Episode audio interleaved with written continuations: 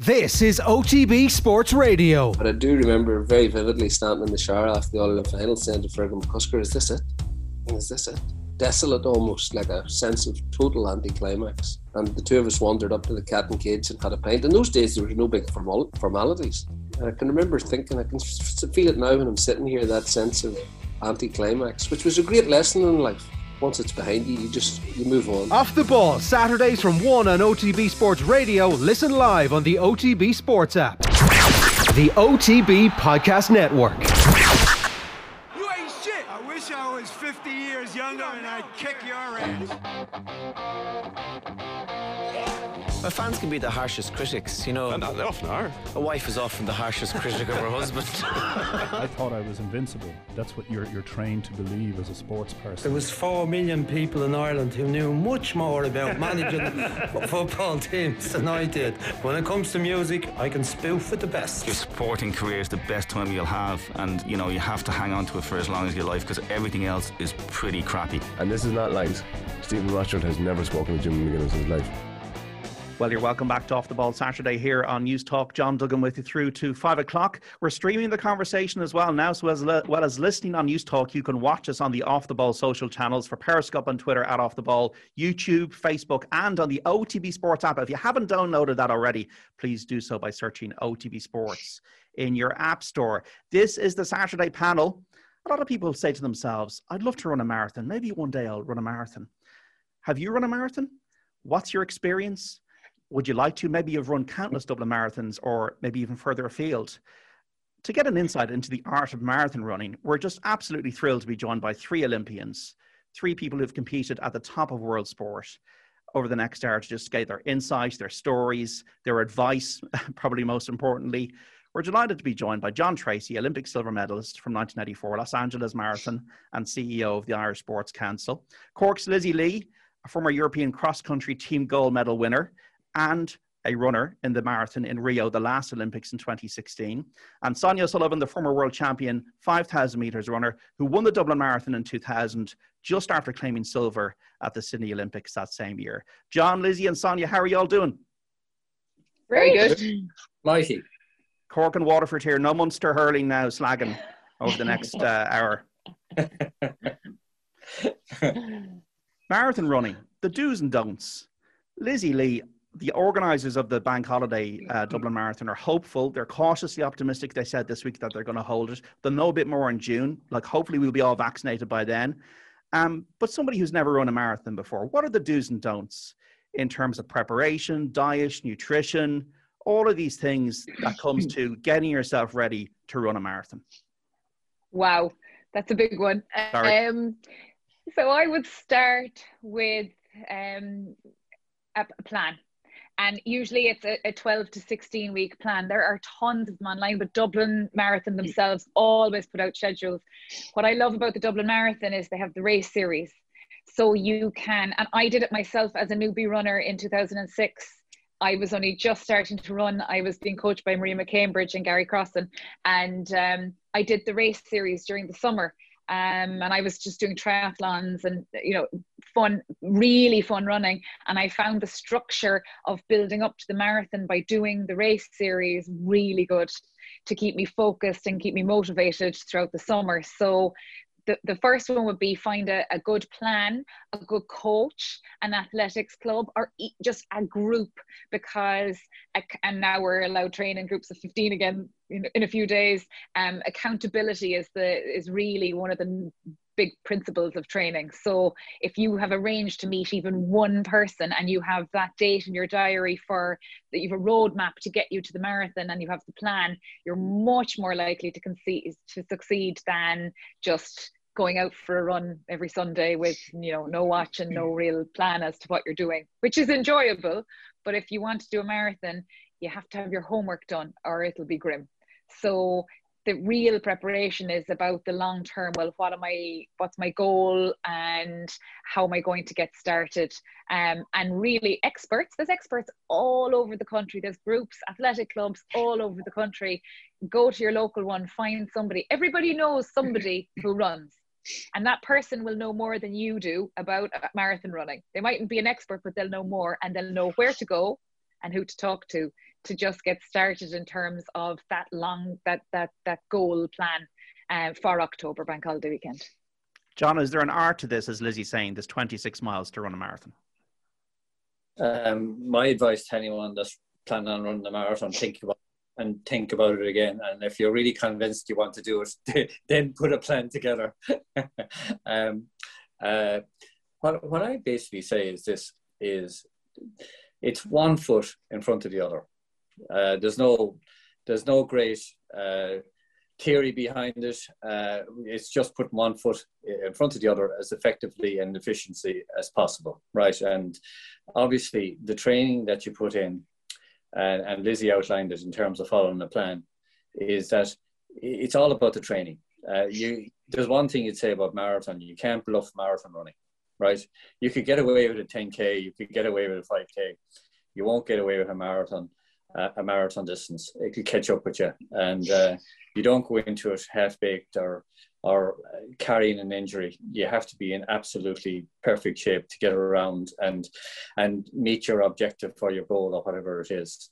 Uh, like I used the kind of basis in terms of preparing for a marathon, and it was planned a year in advance. That was the kind of that was a program that I was working for all the time, and it involved a huge commitment. Uh, like all of us were 5k, 10k uh, runners in our day or whatever, right? And you'd you'd you'd um, you, if you if you missed out or you had a poor run, you had another opportunity in a couple of weeks later. In a marathon, it's all or nothing. It really is all or nothing, and it's it's in a 5k or a 10k uh, you're putting your training in, and you'd almost always be positive in terms of how, in terms of how what your time would be for a 5k or a 10k based on how your training is going. But in a marathon, anything can happen.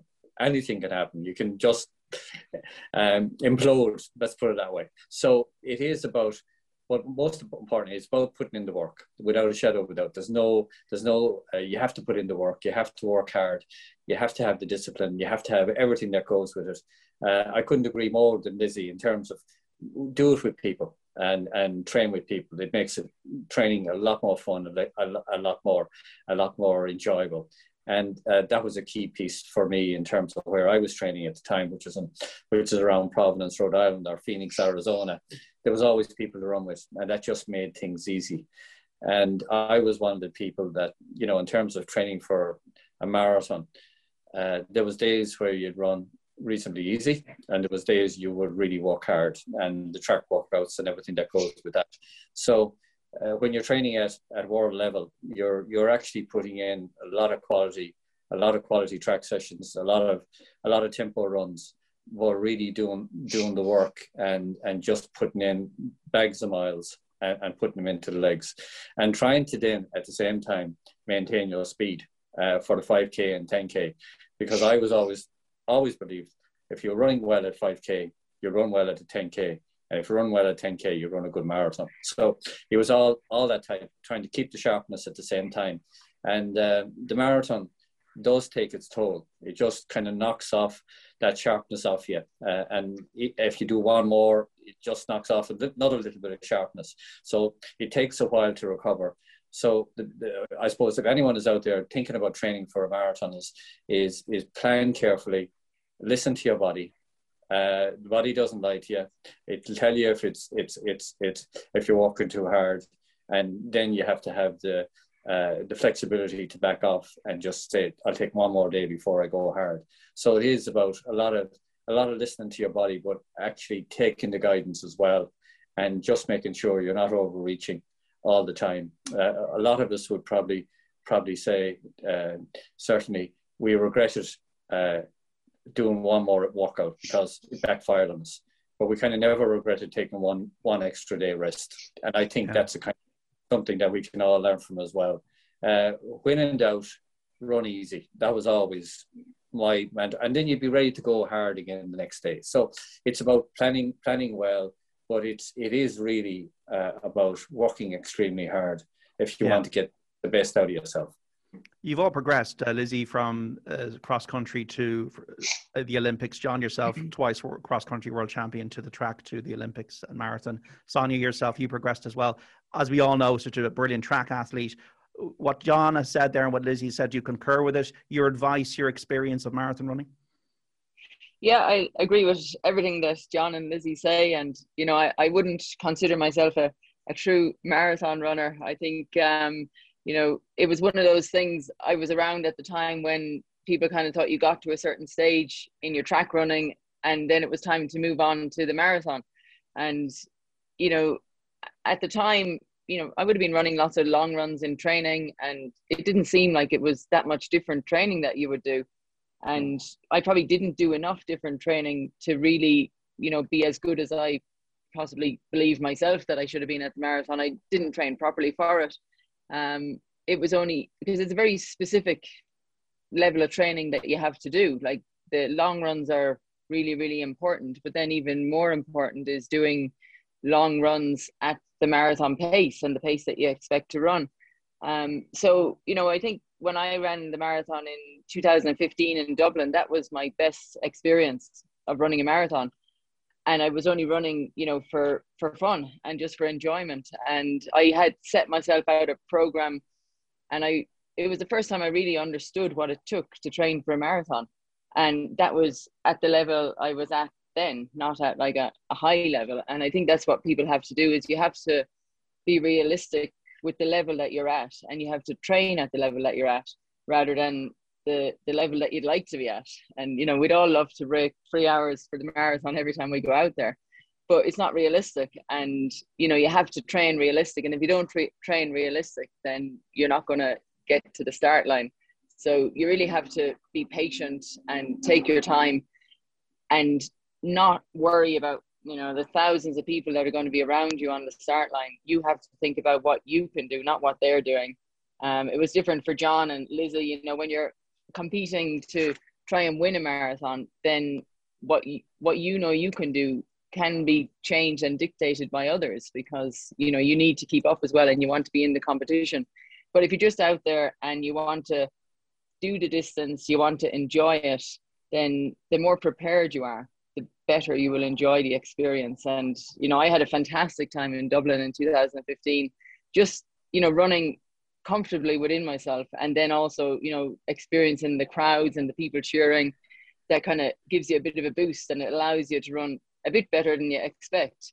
Um, but you know the key is to enjoy it and it's going to get hard at some point but you know you want to push that out as long as possible. And so don't go too fast at the start and be patient and you know just you know take your time is is the key with the marathon your experience in Rio then in 2016, Lizzie, you're 36 years of age, you've already given birth. Uh, it's hot. It's uh, a, a, race with Fionnuala McCormick and uh, as well. Connolly, you had it with you as well in the race from Ireland. How did it go? What were your emotions like? What were you thinking during the marathon? Oh, just get to the finish line. Um, it was roasting. So we were unfortunate because the men actually, I don't know if anyone remembers, Meb um, fell over the finish line. He slipped because it was so wet. It was cold. We were on a week before and it was roasting. It got up to 33, 34 degrees, but it was 92% humidity. So um, the way I would treat anything is control the controllables, right? So there's certain things that were going to be out of outside of my control for Rio, for example, and one of them was the heat. I couldn't control the weather on the start line, but I could control my my response to it. I could do my homework around it, and that's the real big thing about the marathon. And John said it; he nailed it. You get found out in the marathon. Every little thing gets so. Um, fortunately trevor woods the physiologist in ucc was amazing and we did loads of heat preparation you know weighing me before and afterwards running in a heat chamber this kind of thing um, so I had exactly, I knew for 33 degrees the pace I was going to do. I knew what I had to drink, when I had to drink, how much I had to drink. And um, I was 110th through 10 miles in the marathon in Rio, and I came 56th. And I didn't speed up from 10 miles to the finish line. I actually, in and around, maintained my pace but the other girls that I passed hadn't done that preparation. A lot of them much better runners than I ever would be. Um, but in particular, I remember a Spanish girl collapsing about mile 15. Um, and she just hadn't drunk enough. That was it. So part of the marathon is you have to be prepared. Um, so when I got to that finish line, I think because I had put so many years into it, because I tried to go to London and I had failed miserably at that. And when I then we got married, I had the baby. There was this big long roadmap to get to to Rio, and um, and then I had to contend with the heat on the day, and to get to the finish line was without doubt one of the best feelings of my whole entire life, probably the best. And see, Sonia and John are here at, talking to a different level that I was in. I was there to get to that finish line, to become an Olympian at the finish line. John and Sonia were competing for medals when they went to the Olympics. Um, I'm at the other end where full time working mom just actually wanted to get to the finish line and become an Olympian. Um, and I think you can be proud of all of Absolutely. the above, you know. Um, and I certainly I ran 239.57 in Rio, and Trevor told me if it was 33 degrees that to, to 240, that's what was my target. So like I know I got the best out of myself on the day, and it was only that evening when I was having drinks in the pub, mm. Donny, Georgina Drum, friends, family, parents, everybody, and someone said to me, "God, what were you going to do if you didn't finish?" Like, and I just went, that just didn't even go through my head because I couldn't let that go through your head. So one of the things of the marathon is talk to those gremlins out loud and say this is not going to happen. I am going to get to the finish line. I've done my homework. I've controlled the things I can control. I've practiced wearing all the gear. Um, Enda Fitzpatrick met me for my last 22 miler in Spain, and I was dripping in the Irish gear. And we pa- practiced the bottles and everything before I flew out to, to Brazil because you you go to that level of detail you you wear the socks you wear the runners you you practice the bottles you practice the, you, you everything so that nothing is to chance because you can't bluff a marathon you just can't talking to yourself sonia did you talk to yourself much in a, in a 5000 meter olympic final in sydney versus talking to yourself in a dublin marathon um, I did. I mean, in the marathon, you have to be very disciplined, you know, and you have to hold yourself back. I think in the uh, 5,000 meters, you have to be a bit more alert and you have to be able to react to whatever's going on around you. And uh, there, there was a moment there in um, Sydney where I think I fell asleep and the leaders kind of got a little bit away from me and um, I had to wake myself up. And, you know, that it's a bit like if you're out for John Treacy, he'll notice. If you're out for a bike ride sometimes and you're riding along and somebody comes past you, they kind of wake you up, you know, and then you think, geez, I better get going here. and you get pick up the pace again. So I think what happened to me was um, Jo Pavey was in front of me and I had raced against her a lot and, you know, rarely would she beat me.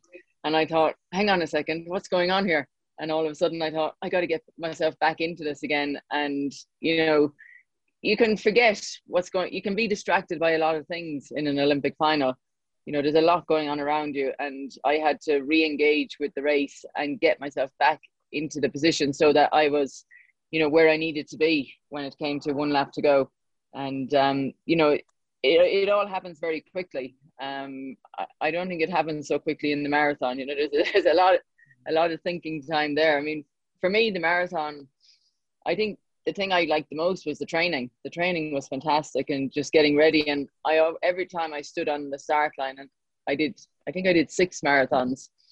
Um, every time I stood in the start line, I would question myself and think, why am I doing this? You know, oh. and I had to remind myself that you know you trained for this and you wanted to do this, so you know get out there and do it now, and you know take responsibility of getting a result out of you know all the hard work that I've put in and all the you know family and friends and coaches who've been there and helped me and supported me. Like you owe it to them as much as to yourself to, to go out there and to, to deliver a result.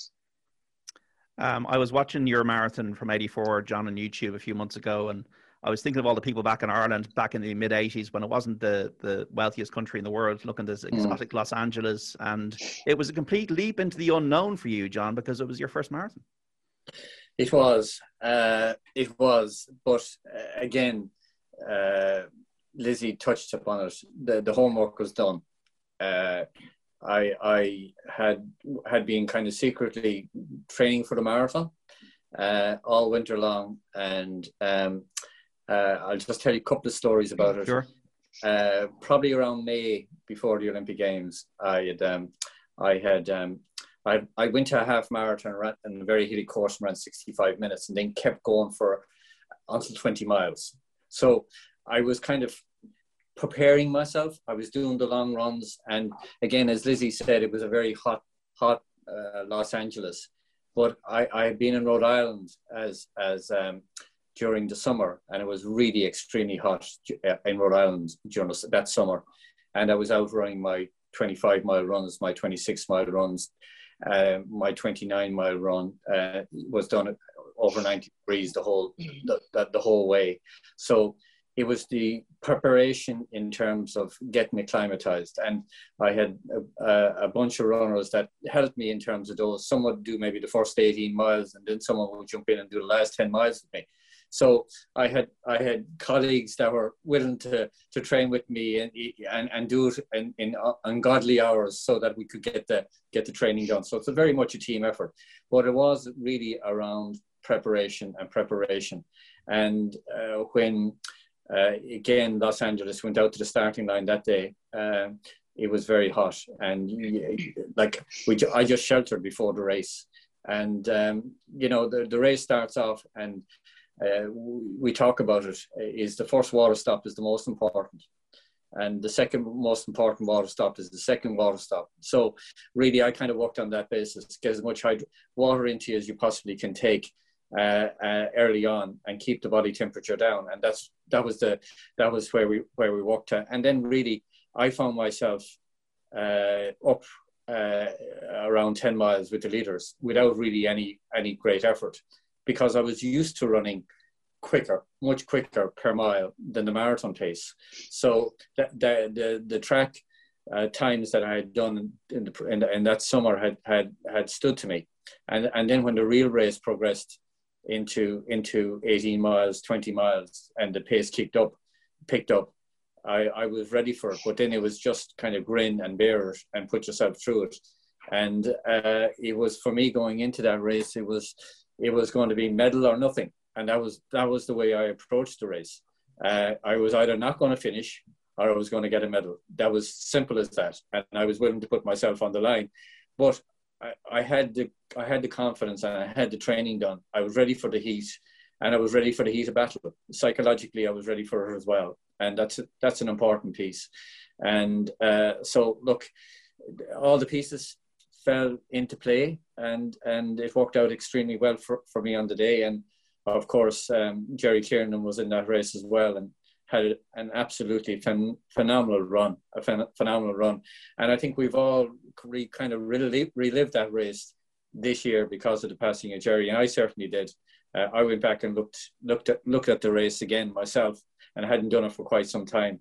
And you know, just to think about Jerry and, and talk about what he had done on that particular day, and had produced his most uh, exceptional and outstanding run of his career on the biggest day of his career. And I can, I think, okay, both of us did it on on that day, but it is something that's a great testimony to the training that Jerry was able to put in as well. And he was training in California at the time, uh, uh, leading into that. So it's it's it's fantastic when a plan comes together. And Lizzie said it. Uh, you walk away from the finish line, and you know you can't give one more inch of energy, right? And that's when you know you have to be satisfied with what you achieved. And I, I remember a week after uh, the Los Angeles uh, Olympic medal, going try, trying to go for a run, and I actually couldn't run. And I literally, for the first time, I, I walked back after 200 yards and just left, right? But I had, in essence, just ran myself to a standstill. And that's what you really want to achieve when you face that uh, that big big race in your career. And I, I was fortunate that I, that I had I, I was able to do that on that particular day. Just speak about Jerry there, John. He was your friend. He was your. Uh, I, I, remember reading that you ran up the Dublin Mountains. He, yeah. won two Dublin marathons himself, a, a decade apart. he he really made such a huge impact on many people's lives. He did, he did, and I, I just maybe I was living in Dublin in the early '80s, and and uh, we had a house in Dundrum, and we used to meet on a Sunday morning. Uh, and there was about 20 of us meeting over over Marlay Park, and we we take off up the Dublin Mountains, and uh, we do 20 miles. Uh, uh, you go straight up. That kind of run wasn't for, as I said, the faint-hearted. Uh, ran away, ran at a good pace, and everyone kind of stayed in there. But um, it was, it was, it was, it was just, it was just done. It was enjoyable. It was done. It was done with a great bunch of guys at the time, and uh, so I got to know Jerry very well during that period of time. And then I went back to the states to for to train for the Olympic Games and train full time. And um, uh, it's just I, I suppose we we've always come together. Uh, we celebrated the 25th anniversary of the marathon as well with Dick Hooper and and and and Jerry in my house with with some friends, and that was a that was a very special occasion for me, uh, and I hope for the two two guys as well because we were great teammates. We had great team managers around us, and uh, team people that were there to help and assist us and get us through it. And I, I suppose I, what I've always said and I've always met loads of people that, and students and pupils that um, were taught by Jerry.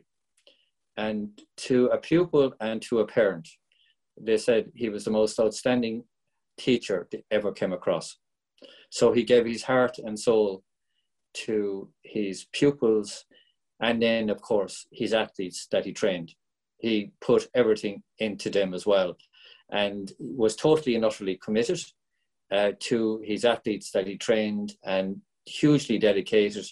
And I think we all heard Ciara Mageean speak about him and and the emotion in Ciara when she spoke about him and uh, and the love she had for him and and uh, and and that, that filtered right down to all the athletes that I met after Jerry's passing. Uh, they just couldn't speak highly enough about him. Uh, a great man and totally and utterly committed and uh, he kept us all amused in terms of his stories. And uh, he was very well read, very well read, and you could have you could have a conversation with Jerry on anything. Yeah, you shared a studio with him, uh, Sonia. He was a coach, he was a an educator, and he, he was very authentic. Um, yeah, and you know he brought his work uh, to the studio as well, and you know he showed us all how to prepare and how to be ready to, to work on TV. Um, but it wasn't all serious. It was always, you know, a bit of fun and laughter there. And, you know, it's something that I suppose made my time working with RTÉ, covering all the Olympics and World Championships and European Championships. It was something I always look forward to. And uh, I loved to share the um, panel with Jerry. You know, whenever we were on there, you, you knew that we were going to have good fun. And, um, you know, you, you kind of wish sometimes that the people at home could see the laughs that you had because oftentimes when Jerry was talking, it was very serious and intense because he had all the detail and the facts and the figures. But um, there was a lot of fun behind that. We need people like that in our corner when we talk about our own sports like athletics. You need people like Jerry. That he was he was great ambassador for the sport, Lizzie. Oh, absolutely. I, I shared a studio with him twice for European cross country um, championships. He'd arrive with his notes and he had he knew everything he knew all the favorites and and I remember um, being being coached to go on live with him to say you know don't be afraid to challenge him because you had such respect for him that uh, you you you you'd kind of oh, maybe I'm a bit wrong. But you could you could if it was about athletics he he'd engage in that conversation and he would be well, no I don't think well do you think? And he'd just always he wanted to talk he loved athletics. I mean it was everything to him. He just adored it and he was so passionate and he was honest and to that point obviously i've been away on championships with john travers Ciara Mageean i mean and they couldn't speak more highly enough about jerry. Um, and and and just his complete passion for athletics and for for people. He you often hear stories about him um, that he would care just as much about getting somebody under four hours as he would about his 230 to 229 marathoner runner and that's a real coach it's somebody who just wants to get the best out of out of their athlete. And as Sonia said, you would have the crack with him, but when it came to the on-screen bit, you know, he he he got serious because athletics was so important to him. But I'll never forget Sean Tobin coming in in the top ten in the European cross country. Uh, this is two or three years ago. And he had been a bit miserable because the races beforehand, we our favourite Sarah Healy had fallen, and he was really upset about that. And and then Sean Tobin came in with this magnificent run, and he just he was actually just speechless because he was so happy that the man from Clonmel had done good, you know, um, because that's what he cared about was Irish athletics. Just before we go to the break, what happened then after the uh, silver medal uh, in Los Angeles, John? Was there much of a, a hoolie back here in Ireland? Were, were you fated? What happened uh, immediately after and in the days and weeks? Well, yeah, we, we well, I was I was out of the country for five days, and then I, I came back to parades in in in, in Waterford and uh, in in Town and Monaghan and you name it. There was parades, uh, even in Ace. I was passing through, so I was I was hijacked a few times, and and it's I, I suppose they're not circumstances where I'm particularly comfortable, right? I prefer to go away and enjoy the medal on my own, really. But I, you do appreciate, like, it is something you're doing for your country and you're doing for your county and you're doing for your community as well, right? Uh, uh, so, uh, and I, I suppose uh, they're things you kind of I kind of put up with them more more than embrace them, and uh, but that's that was just my personality. Uh, but look, it was it was great. It was a great time, and uh, certainly look back on those years years in a very fun fun fun, way. And um, I, I suppose the the piece around it is is really is that look we look back now over however many years it is and just kind of appreciate what we had in that short period in our lives. And um, uh, to be able to go out and compete against the best in the world and sometimes succeed was was was fantastic to have that uh, in your lives. And look, I suppose we reflect on it now uh, in terms of when the career is over and we're doing other things. And um, look I can certainly remember very well where I was for Sonia's silver medal. And it's etched on my mind forever right? I, I was in the stadium in Sydney, and it, it, was it's itched in my mind in terms of the emotion that I went through watching Sonia in that race. And when she was at the back of the field, I was having a heart failure. Now, Sonia, you were given this heart failure. Come on, right? uh, and I was having a heart failure, and I was beside a person, and I had their arm grabbed, right? And I didn't let it go. And the, the lady I was sitting beside, I knew her, she was black and blue after I was finished that race, right? So that was that was um, that was just the the emotion we all go through. And I remember seeing Lizzie as well in Rio and, and, and the conditions after that. And you kind of feel for you feel for your for for your fellow athletes and you feel for what they what they go through and you'd always be in a city and you'd be looking at the marathon and you'd be looking at the temperature. This is the kind of the mind of the athlete going. You'd be saying, "Oh my God, they're not going to go out of that," but they do it and they're resilient and they put in fantastic performances like Lizzie, like like, like Lizzie did. Sonia, do you remember what happened immediately after you won that silver medal in Sydney? Um, you do, but it kind of gets lost sometimes. I think um, beforehand you try and you don't really think about what you're going to do afterwards and i i didn't practice you know what was going to happen if there was success or failure. It was one of those things where i got to the point it was my third olympics and i was determined that i was going to be happy with the result no matter what. And then when you finish second you kind of have that little inkling in your mind for a few seconds thinking shit what if i won? You know? And what what you know you kind of think you know, could I have been happier? And um, you know, I had to, you know, weigh things up and realize that, you know, there comes a time when, you know, yes, you have to be happy with silver because, you know, these opportunities only come around once every four years and you know not everybody is in the position to you know be rewarded and to take home any silverware so um yeah it was it was definitely a bit surreal afterwards because you're in the stadium and all the people that you want to be with, you can't really be close to them because they're up in the stands or they're outside. And, you know, it was about four hours later, midnight, by the time I got to meet up with my parents who came out. and even at that stage, they were with Father Liam Kelleher, who's a massive supporter of athletics down through the years from from when I was really young, and um, they were on one side of a fence and I was on the other, so we couldn't even hug or anything. You know, it was kind of, you know, you could just about touch and you know show the medal and stuff like that, and so it wasn't really until the next day that we got together because of the way things turned out. You know, we just couldn't get together. You know, it's like that when you're in I suppose when you're in the Olympics, the accredited people are on one side of the fence and the unaccredited are on the other, and you don't always plan how you're going to meet up afterwards. And my coach, Alan Storey, he was staying with us in the house um, outside of the village, and um, so we got to go and uh, have a beer with him later on that night. And I remember I went to bed and you know put the medal under my pillow. And uh, when you wake up the next day you're kind of like half afraid to check is it still there or not? Yeah. Like the tooth fairy it is there. Yeah. Yeah and then that's when it that's when it's really real you know when you know it's still there the next day and you get to carry it around and you know explain it and try and relive the moment. Because sometimes we look back and you watch the race on tv and then it gets a bit confusing you know what you really thought about it and what you experience and you know how you see other people describe it.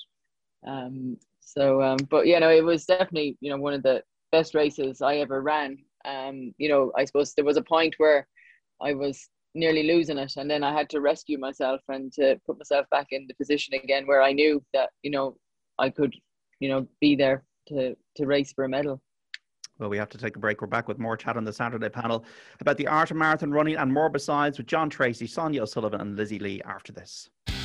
The Saturday panel on Off the Ball.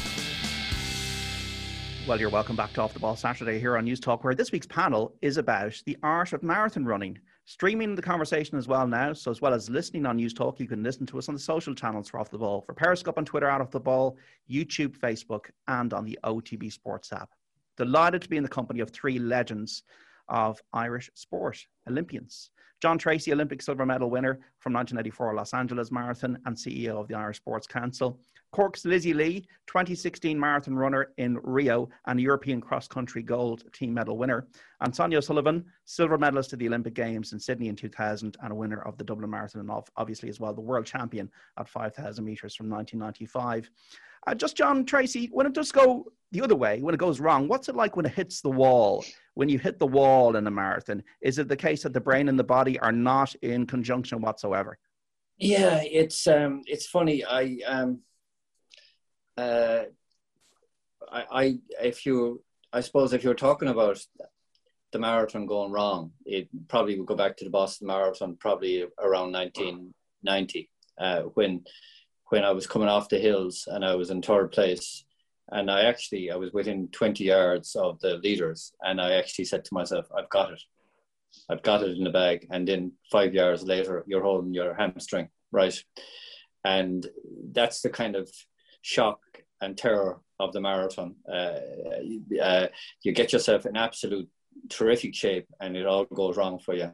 And, um, and, and that went back into a session that I had done maybe six six weeks prior in Albuquerque, New Mexico, and just went one extra one extra quarter and just did myself a bit of damage that came back and caught me out in the marathon. So, you know, there's there's there's those moments, and you know that kind of moment in that race broke my heart. It did really and truly. I I always wanted to win Boston, and I was third twice, and I really wanted to win it, and I felt that day it was there for me to take, and it was snatched away and it was my it was my hometown race. I had I had lived there for ten years in in the Boston area, and I really did want to win it, but it didn't happen. And so, but you're you it, but it did t- take me a while to recover from that. Uh, it just did because it was such a deep disappointment for me, and you kind of pick yourself up and you you put your mind on on another race. And uh, the next year i won the los angeles marathon in los angeles itself. I went back to los angeles to win the los angeles marathon. And and so there's occasions you, just pick yourself up and that's what we are. I think distance runners are resilient. You know they know there's going to be a disappointment uh, around the corner. And i think when you get older you the disappointments come more a little bit more frequent right because you're not 20 anymore, you're not 25 anymore, you can't recover fairly quickly. you have to plan a lot more carefully and you have to respect your years. And and that's really when you do start pulling things and and, and pulling your hamstring. Like you, you know you'd be in your 30s when you're pulling your hamstring but age catch up catches up to, to everyone. And you just have to respect your body more and maybe rest it more. And sometimes the mind might be in your 20s and the body is in your 30s and that's sometimes you run into trouble then when when that happens. And uh, so yeah you have your heartache and i had those heartaches uh, but you do pick yourself up and you get back on the horse again and off you go. And uh, uh, uh you know there's always a kind of a, another race around the corner. But the piece around the marathon is this. You put you put six months of training in for a world class performance. And you know, if you're trying training for the track, you get 12 races, right? But in a marathon, you get one shot, and it can go horribly wrong on you. And then it's six months of nothing, really and truly, without any any return. So that's hard to take. So marathon marathon running and com- competition is not for the faint-hearted. Uh, you have to you have to be tough and resilient. And when you get the knockout punch, pick yourself back up again and get back out there. And yeah, Lizzie, you're nodding your head there when John was saying that. Totally. Well, I suppose it makes the, a wise man once told me, he's in the corner of the screen, you've got about four or five really good marathons in you um, at, at, the kind of elite level. I never forget you said Waterford, I hadn't even done a marathon, and you said it to me in the Dungarvan 10. I had won the Dungarvan 10, and you were presenting the John Treacy Dungarvan 10, and you were presenting the prizes and you literally stopped him at 20 during the marathon. Um, it would have been about 2011, I'd say. So I was trying to make London 2012 at the time. Um, I think you'll run more at the this level, more marathons you're disappointed with than marathons you're happy with. But flip side of that is when the marathon goes right, it's so magnificently beautiful that you just you can't even you can't describe the feeling you know, even during it, um, I think I've had I've I've probably had two two that I just just adored.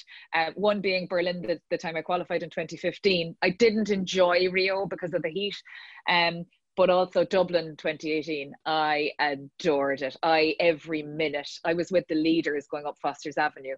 Um, I got on the podium. I mean, it was it was, but Dublin is special as well, right? So to get it right in Dublin you know, I, I had actual goosebumps turning going down by um with, with a mile to go going through Donnybrook and going through all, all that area because you know I knew what it meant to the likes of Jim Ockney, Dick Hooper, my coach Donie Walsh who ran 1972 Olympic marathon was at the finish line waiting for me.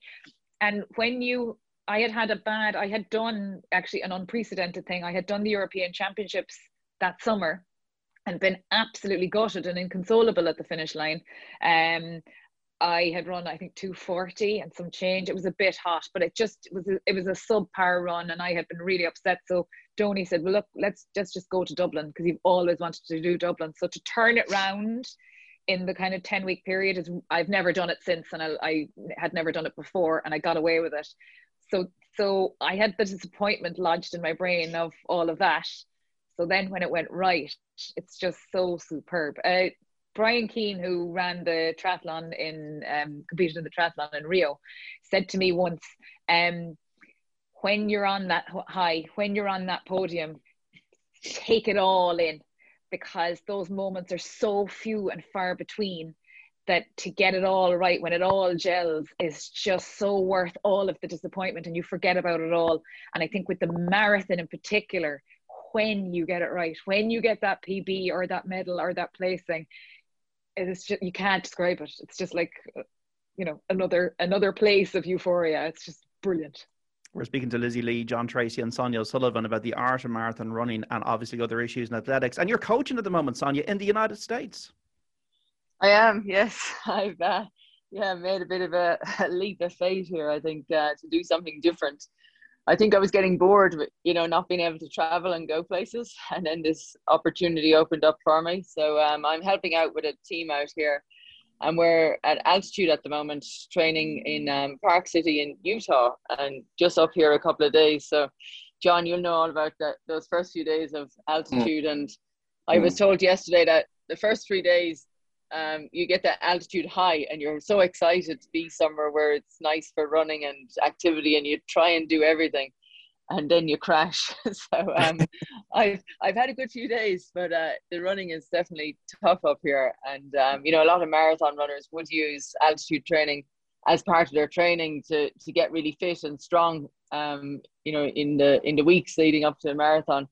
Um, but yeah, no, it's it's it's interesting to kind of step back into the world of you know elite running and being there, you know, on the other side of the, I suppose the track, really holding the stopwatch and. Um, you know, athletes, there's a lot more knowledge and information out there now and different methods of training. Um, you know, a lot of it you know you still have to do the basics and you know put in the hard work but um there's a lot more stuff out there now and i think athletes are much more aware of the the recovery is the big thing um to help them to get the best out of themselves and i don't think um we all realize that. I don't know about john but i definitely you know you push through a lot of stuff and you didn't have you know the recovery methods that are available to a lot of athletes or that they, they make available to themselves now so that they can get out there and train hard day in day out and um, you know reach those high levels to be able to there's more like there's more particularly female athletes i think competing at a higher level now you know the the standard is increased greatly and because of that then we see even greater performances and um, and results so you have to be ready or you you get lost you know you really do have to be as prepared as you can be. And yeah all sights are firmly set on tokyo and i think with the recent announcement that you know, all countries are going to be given vaccinations, I think that, you know, makes it even more realistic that things are, are going to happen in, in three months' time, less than three months now. Something you'd welcome, John, as well, that news that came out this week from um, with Pfizer and the IOC. Yeah, it's it's great news, and um, uh, we're delighted uh, that Pfizer has stepped up and, and agreed to do that. And um, look, we, we would feel for our athletes because obviously uh, the athletes are going away to prepare in other countries and race in other countries, and they go to these environments where people are not as careful as as as as we are in Ireland, and uh, we would have found that. Uh, well, a number of athletes picked up COVID uh, by by going to uh, countries and picking it up, and again they're putting themselves at risk. And uh, I suppose the big piece around this was this was that um, uh, the situation of an athlete going off unvaccinated to Olympic Games and and and and picking it up while they're there, and then they're out, and everyone around them is out as well. So uh, we're delighted that a solution has been found to that because you'd hate to have an athlete put all that work in and have to withdraw from an event two days or three days beforehand. So uh, it, it, it really is great news. It's great news for the athlete, athletes as well in terms of, in terms of having to worry about it. Athletes are by nature are warriors, right? They worry about everything. We worry about everything when you're out competing. That, uh, now it's at least it's one less thing if they have the vaccination. Uh, that they, they don't have to have to worry. And of course, the backup team around them as well, in terms of the physios and the medics as well, uh, uh, and that's all good news. And obviously the officials as well, which is an important piece because uh, you want to make sure everyone is is COVID free, and it's great news. And with like, it seems like it's more likely to go ahead than than John than it was possibly a few weeks ago. Yeah, I, I think so. I think it's all systems go now, and uh, the athletes again are, resilient. They they plan as if if it's going ahead.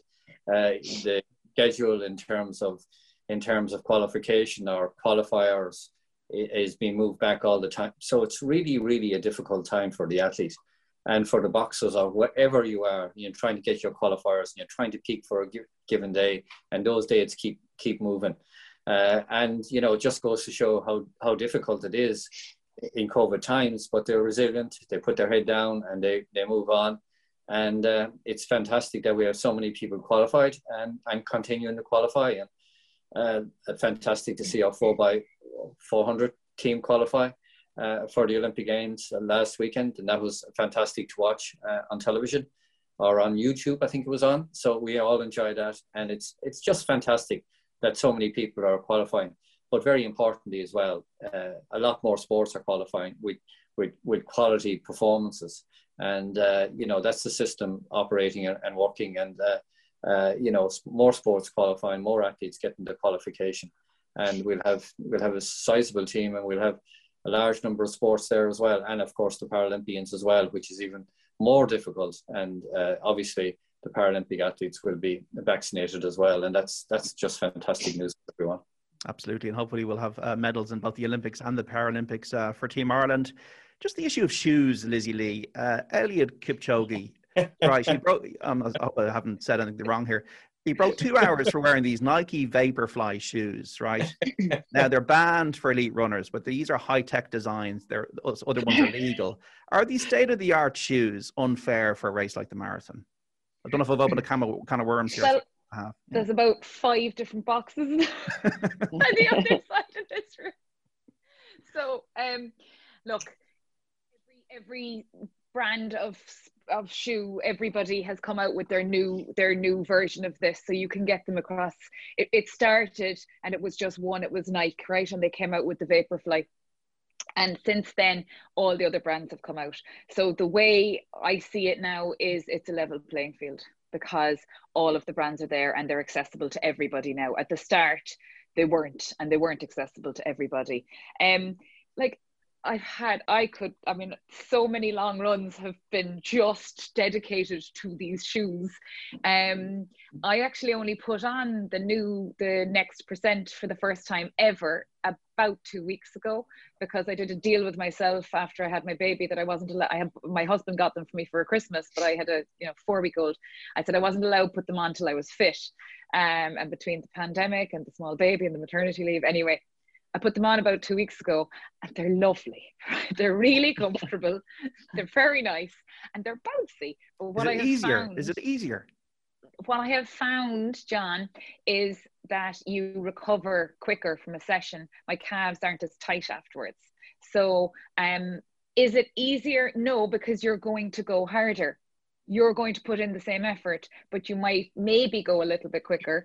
Um, I haven't tried and tested that. I wore the, the, there was a first version without a carbon plate that I did wear in Dublin in 2018, and I always found that my calves just normally I'd have really tight calves towards the end of a marathon, and if I wore those, my calves didn't lock up. They were certainly a bit bouncier. And my dad has a photo of me finishing the women's mini marathon that year, and I'm coming off a bridge and I am miles in the air because these lovely magic shoes.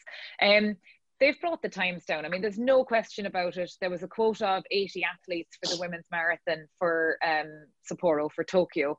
Um, they didn't think they, that they would get the 80 with a 229.30. They had 40 places. They said roughly 40 will get 229.30 when they did the maths, and 40 will get this qualification point system.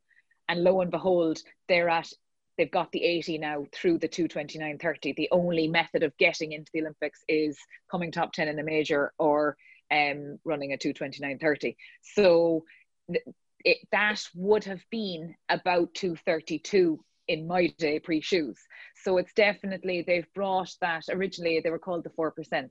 They've brought that level of, you know, but it's a level playing field because everyone's wearing them. So I can't, I don't, I don't consider it cheating and the majority of athletes will say they recover quicker from their runs with them on.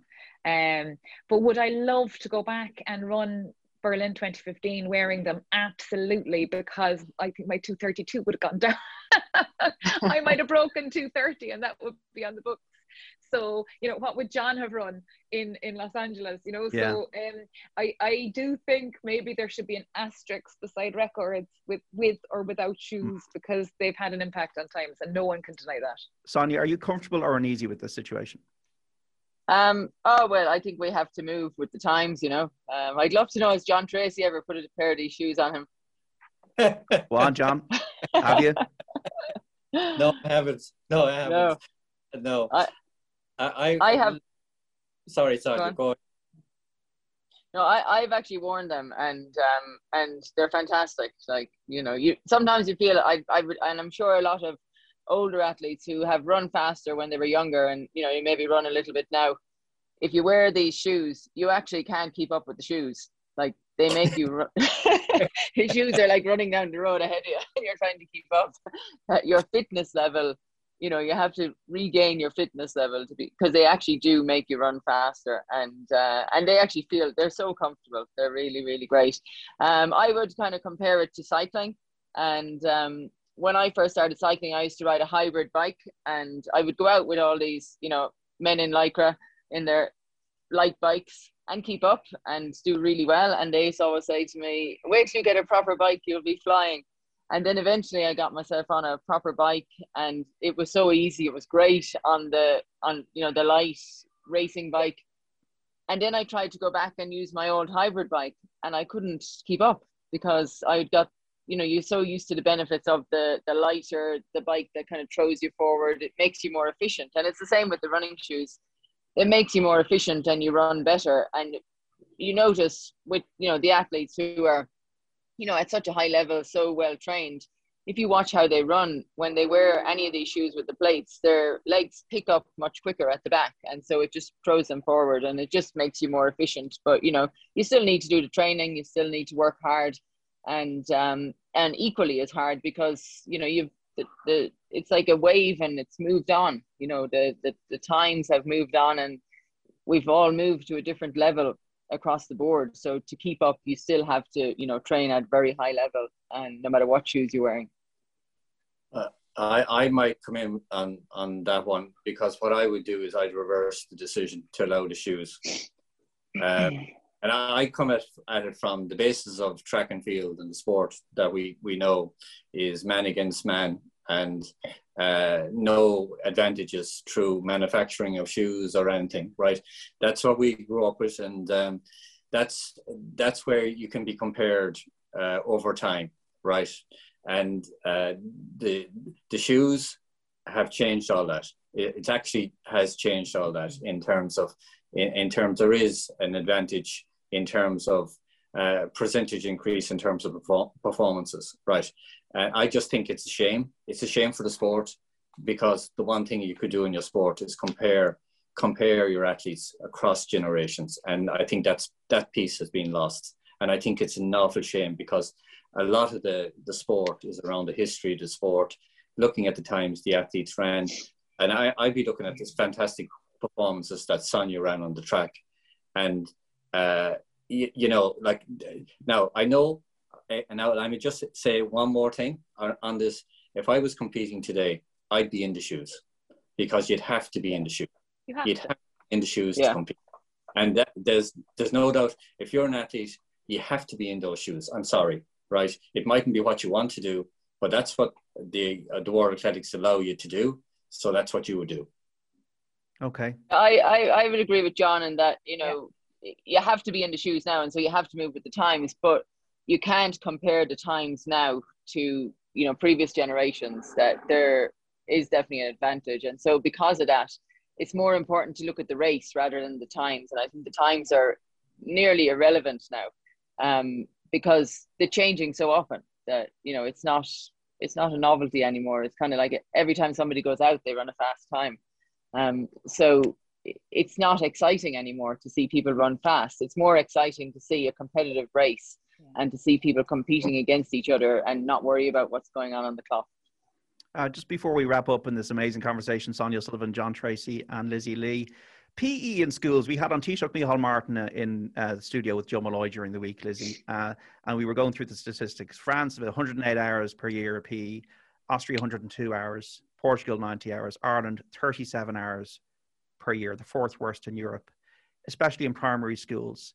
Can we develop better solutions for this? Because this, to me, seems like a public health issue in the in the next few decades, a bit like smoking. If we have uh, unfit children and sedentary lifestyles, and we don't have a grasp of this situation, which is I was in Rio, I was lucky enough to be covering the games. All I saw in Rio was active people. People now they've got the weather, thank, uh, to be fair to say that, but they were active, they were running, everybody was out. It's something that we need to address, I think. Oh, absolutely. Um, so I'm, I'm a mother, a six year old, a three year old, and a one year old. So I have a senior infant in school. Um, she's in a wonderful school. They do the daily mile. She's actually being coached by her daddy in GAA right now, which is why my house is so quiet. They're all gone. Um, uh, my mother has the other two. Um, but yeah, it's it's definitely a problem, and um, a lot of it lies with the parents.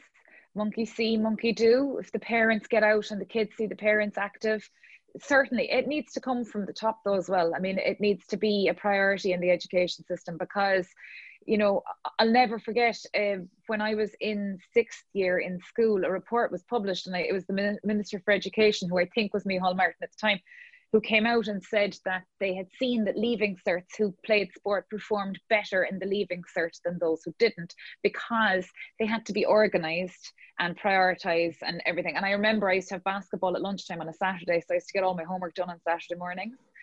Um, and I think there needs to be that, that that it's not just good for you; it's it's good for everything. It's it's all encompassing. We talk about wellness and mindfulness.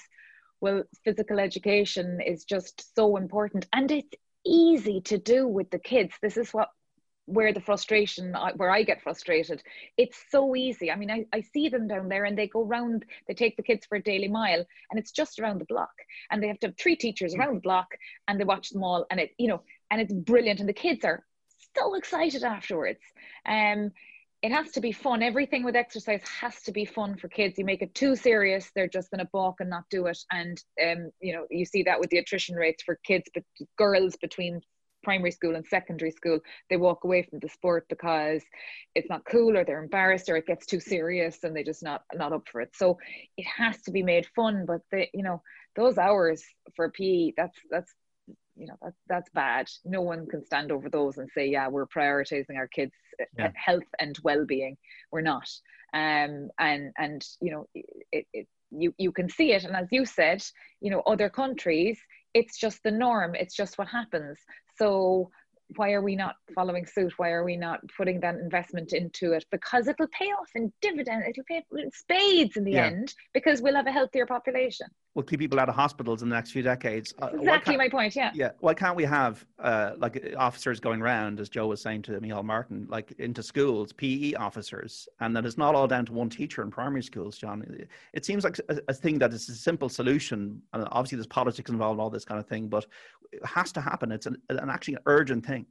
Yeah, I, I, I think I heard Micheál Martin, um, and obviously it's it's something that we would have been advocating for many many years uh, around PE in school and the need for the need for it as well in terms of uh, having having that time during the course of the school day where it's an integral part of the school day and it's as important as the reading and the writing and the math right it is. Uh, because what we're doing is is teaching children life skills. Now I think the piece that really, and it's really important primary school and secondary school, the piece that's really important here is the non-sporty kids, right? The sporty kids get lots of opportunity and the sporting organizations have stepped up and, and f- filled the vacuum and got and gone into the schools and getting the kids out participating. But for not everyone can kick a football or hurl or, or uh, so for a lot of a lot of children, they've they're not really competitive and they don't want to be in, in the competitive aspect and, but that's not what PE should be about. It should be about it should be about learning the skills so that they can gain confidence, so they can participate in any activity or sport that keeps them physically active. And I think that's that's that's an important piece. And and obviously it comes down to the school day, and and that and and that and having the skills within within within within the within the schools. But I agree, it is real uh, for us. It's a real priority uh, in terms of sports policy, and uh, it's beyond. Obviously, it's the Department of Education in terms of responsibility, but in terms of the health of the nation and and teaching uh, you have those skills forever that you learn in primary school and secondary school and you, but again what i would actually say and I'll, I'll touch on it lizzie touched on it parents. You know, we see so many cases of parents writing notes to get the kids out of PE, you know, that type of thing. Like it is, parents do need to lead by example as well. And uh, so it, it's a combination of the system and the parents as well in terms of making sure the kids are getting the physical activity and the children are getting the physical activity dur- dur- during the week. And but look, I totally and utterly agree. Uh, the the hours in primary school, particularly, are, are inadequate in, in my view. And Sonia, your daughter Sophie's doing so well uh, uh, at the moment. And We saw you in Sydney. We want to see the next Sonia O'Sullivan in the next 20 years or 30 years. And that's only going to happen if we up our game in terms of younger people, uh, whether they have ability or not, getting more active. Yeah, I think, you know, we're in a generation now where, you know, the children, they don't walk to school anymore. They don't walk anywhere. You know, you get driven everywhere. And that's, you know, what causes a lot of this attention on the lack of PE hours because we need them even more. Whereas before kids were active at you know going to school coming home from school at lunchtime there was always this kind of natural activity that children were involved with and now they have you know more screens in front of them and so less kind of normal daily activity um, so you nearly have to double the PE time and I would think the PE time probably hasn't changed much since when when I was going to school. And that's the big thing that we need to look at and try and improvise it. I know when um, so my two daughters, Ciara and Sophie, they went to school in England and they also went to Australia, and there was always some level of sporting activity every day, and whether it was in school hours, lunchtime, or after school, there was all you. There was a, never a day that they didn't have to bring their PE kit, and so like Lizzie said, you know, being involved with sport, like everybody had to do some level of sport. So everybody had to be organized to bring their PE gear with them. And it does teach you organizational skills. So it's not just about being sporty, uh, being competitive, but it's just about including just physical activity in your day. And, you know, I think you notice it with a lot of adults now. There's a lot more adults being active and, you know, taking part in sport. And that's changed you know since when i was running in the in the 80s i would run around Cobh and you would know everybody who runs. There was probably a handful at most like and you knew who these people were. Whereas now i go back to Cobh and everybody's out running at all hours of the day and night. And so i think we need to bring that now down to the, the younger age groups as well and it's just i suppose finding the time to do it because a lot of the parents are quite busy and you know now the kids can't just go to the sport by themselves, which is what we did when we were younger. You just headed off by yourself, whereas now the parents have to take them there, they have to wait with them and take them home. So it's it's a lot of time out of the day, and it's just how to, I suppose, get around that and somehow make the kids more independent to be able to do it and to make things safer so that children can go and be a part of the sport that they want to be involved with or the activities that they want to be involved with on competitive or recreational levels and and keep it fun that this is what they want to do. And you know they want to get out there be active and and benefit from it. Yeah and, and just to say john there's oh, and Sonia touched upon it there's a sport out there for everyone uh, you know like when we were growing up there, there might have been a club uh, in the town five miles away that you that you you ran for or what have you. Uh, but there's a lot more clubs around. There's a lot more sports available now to children. And what I'd always say to children, there's a there's a club out there for everyone, and and take your time in picking your picking your sport, and and the bottom line here is is whatever you do, enjoy it, and that's the key component. And we, we've done a piece of research around teenage girls, and it is for them it is about enjoyment and it is that social connection piece and not having that for a lot of them not having that big competitive piece to it. So it is making sure there's a range of sports out there that that that they feel welcomed by the club and they can do it in a, in a fun, enjoyable way. Enjoy is crucial. And just to finish, we love what we do. We love seeing you uh, get to the Olympic Games, all three of you. Lizzie, you're still running You're competitively? Are, are you still out and about? Are you uh, pounding the pavements? I am pounding the pavements because I have three small children and there was a pandemic and it was the only way I could stay sane. um, I am seen on the straight road in Cork at approximately 7.15 every single morning.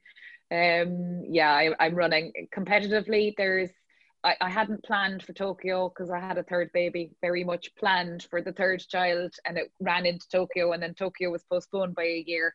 But my my and John said it earlier, my older body just said no to the huge miles early on postpartum land. So it just couldn't get the training for a marathon done and there was a pandemic and there was nobody to mind the children so that was very tough in terms of there was no babysitters no grannies no no one um, other than me and my husband who was working from home so um, i'm running and I'm just getting into some sort of decent shape. So, and I think we're going to see some races in the next few weeks, and Sport Ireland are going to be kind to us. And uh, so, watch this space, uh, and I'll see what happens. And uh, and hopefully, there's another green jersey because hopefully we'll get a European cross country in December in Dublin. The best, the best luck with that, John. Are you still running? Yes, uh, I still run a little bit. I have to manage my knees, as I as I call it. Uh, I'm biking, and uh, I do a little bit of biking, and uh, I've been on Zwift all all all winter long, and that keeps me healthy. And uh, it, it, if I'm on the bike, it means that I'm I'm out running as well because the, obviously the bike helps the knees, and you can you can run then. But if I wasn't doing the bike, I wouldn't be running. It's as simple as that. So a combination of combination of both, and I also obviously enjoy enjoy enjoy walking a bit as well. And we have loads of forests around where I live, and I really enjoy that as well. But the bike and running and and a, a bit of walking then on the recovery days. And Sonia, I know by reading the Irish Times that you're still well active. yes, I, I keep fit, and uh, I like John. I combine a bit of cycling and running. Running is always the number one because it's it's very efficient and time efficient. You know, yeah. you can get in and out very quickly. This the bike can take a bit of time.